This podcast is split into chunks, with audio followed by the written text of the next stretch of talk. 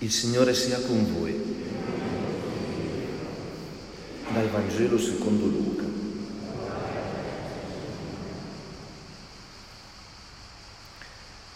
In quel tempo il Signore disegnò altri 72 e li inviò a due a due davanti a sé in ogni città e luogo dove stava per recarsi. Diceva loro, la messa è abbondante, ma sono pochi gli operai. Pregate dunque il Signore della messe perché mandi operai nella sua messa. Andate, ecco vi mando come agnelli in mezzo a lupi. Non portate borsa, né sacca, né sandali e non fermatevi a salutare nessuno lungo la strada. In qualunque casa entriate, prima dite pace a questa casa. Se vi sarà un figlio della pace, la vostra pace scenderà su di lui, altrimenti ritornerà su di voi. Restate in quella casa, mangiando e bevendo di quello che hanno, perché chi lavora ha diritto alla sua ricompensa. Non passate da una casa all'altra. Quando entrerete in una città e vi accoglieranno, mangiate quello che vi sarà offerto, guarite i malati che vi si trovano e dite loro è vicino a voi il regno di Dio. Ma quando entrerete in una città e non vi accoglieranno, uscite sulle sue piazze e dite, anche la polvere della vostra città che si è attaccata ai nostri piedi, noi la scuotiamo contro di voi. Sappiate però che il regno di Dio è vicino. Io vi dico che in quel giorno Sodoma sarà trattata meno duramente di quella città. I 72 tornarono pieni di gioia dicendo, Signore, anche i demoni si sottomettono a noi nel tuo nome. Egli disse loro, vedevo Satana cadere dal cielo come una fulgore. Ecco, vi ho dato il potere di camminare sopra serpenti e scorpioni e sopra tutta la potenza del nemico. Nulla potrà danneggiarvi. Non rallegratevi però perché i demoni si sottomettono a voi Rallegratevi piuttosto perché i vostri nomi sono scritti nei cieli. Parola del Signore.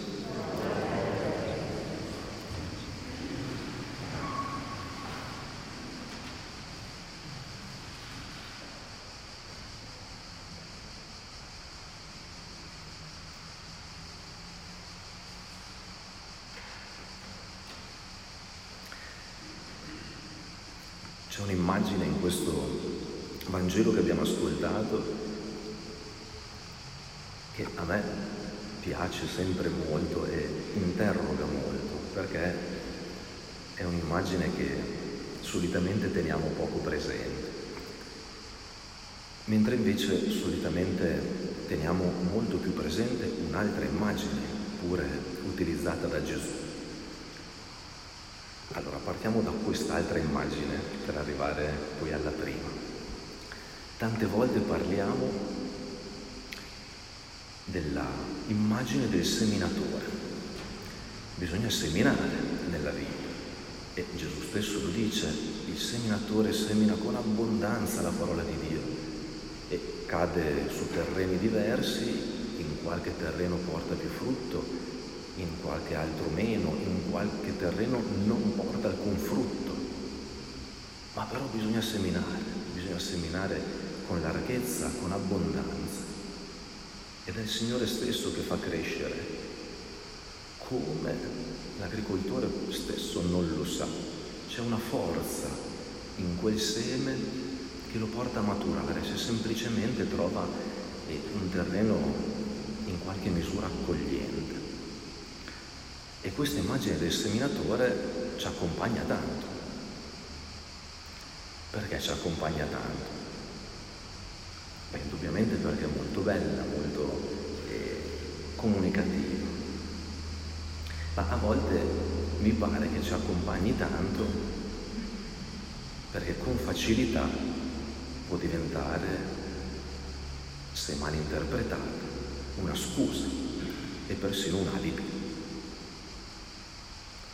Noi seminiamo, seminiamo, poi eh, se non cresce niente, chissà, e poi tutto, è tutto nascosto nel mistero di Dio, quindi eh, se non cresce, noi comunque seminiamo.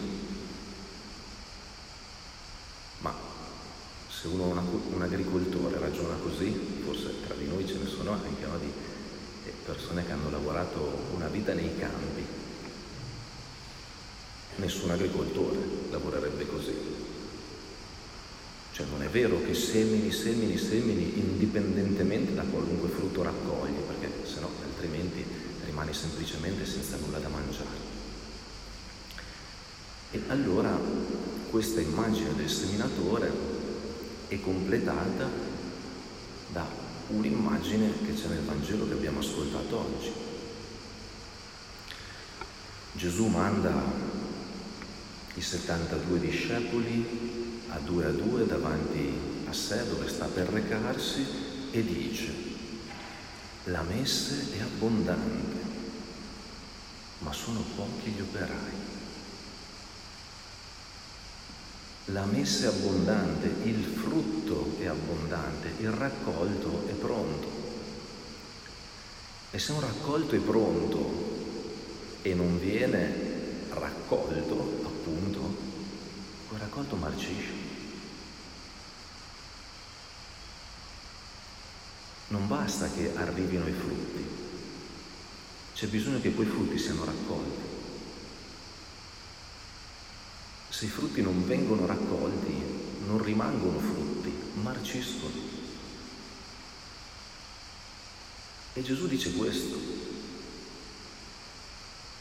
I frutti vanno raccolti per poterne godere, per poter avere vita, se i frutti non vengono raccolti quando sono pronti al momento opportuno, è un fallimento. Non portano nutrimento, non portano vita, quella che dovrebbero portare. E quali sono i frutti? Eh, non è sempre facile definirli e riconoscerli. Non stiamo parlando di cose facilmente misurabili quest'anno raccolto, ha dato n quintali di olive. Eh, i frutti dello Spirito non è proprio così. Non puoi eh, toccarli e misurarli in un modo così diretto, così concreto. Ma i frutti quali sono? Beh, direi due cose in particolare, proprio raccogliendole dal Vangelo di oggi. I frutti sono scelte chiare di priorità e la pace che è dono dello Spirito. La vera pace che pure in questo nostro pellegrinaggio su questa terra rimane sempre anche un combattimento e che è dono dello Spirito. Scelte chiare di priorità e la pace, dono dello Spirito. E, e dal Vangelo di oggi emerge con tanta forza. In questa missione Gesù manda i suoi e dice, annunciate che il regno di Dio è vicino vi accoglieranno. Qualcuno deciderà di accogliervi. Dite loro, il regno di Dio è vicino. Non vi accoglieranno. Qualcuno deciderà di non accogliervi. Uscite sulle piazze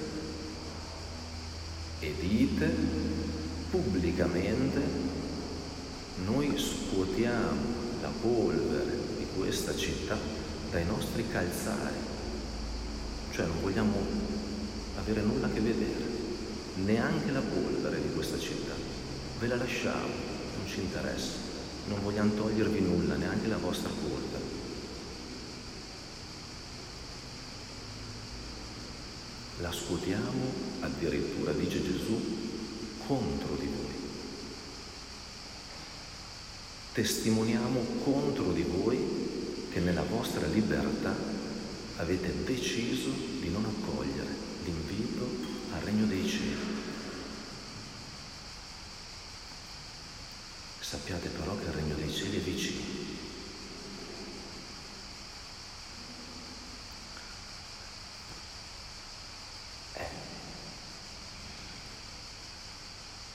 Scelte e decisioni chiare. Una decisione non è un'altra, un sì non è un no, un no non è un sì. Non si può far finta che sia tutto indifferenziato, non lo è. E l'altro frutto è il frutto della pace. Entrate in una casa, dite pace a questa casa se vi accoglieranno la vostra pace, che è la mia, scenderà anche su di voi. Se non vi accoglieranno, voi non perderete la vostra pace. Oddio mi hanno detto no, oddio ce l'hanno con me, oddio non hanno capito, oddio crolla tutto. Non è così che vivono i discepoli di Gesù. Tu hai portato l'annuncio del regno, non viene accolto, la tua pace non è in alcun modo perduta. La tua pace rimane in te e tu rimani nella pace, frutto dello Spirito.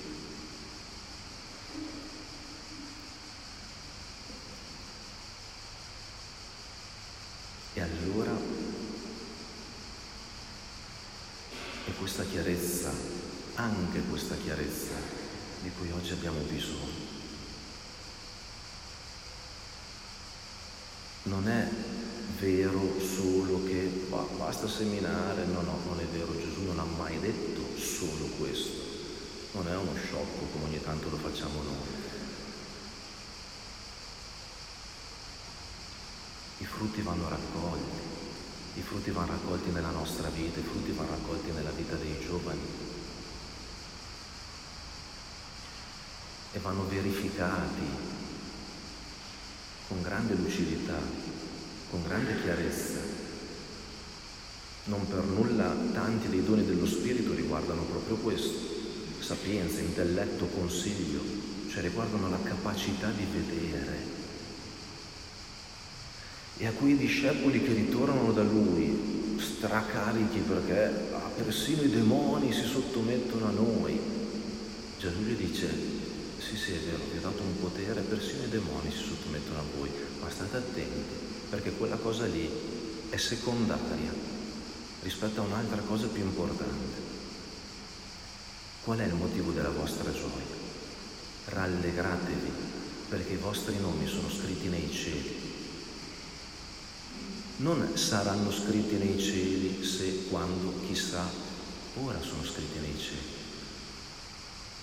Cioè tu sai vedere che oggi, nella condizione che stai vivendo, il tuo nome è scritto nel cielo.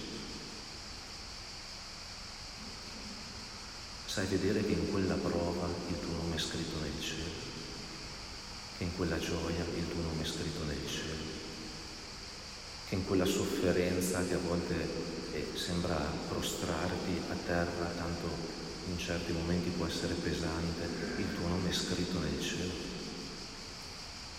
Questa è la gioia dei discepoli, la capacità di vedere oggi il mio nome scritto nei cieli e la capacità di suscitarlo.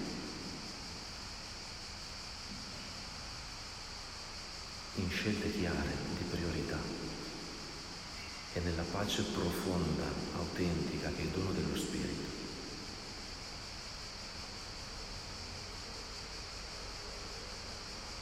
Il Signore ci invita a raccogliere frutti e a non avere alibi se li lasciamo marcire.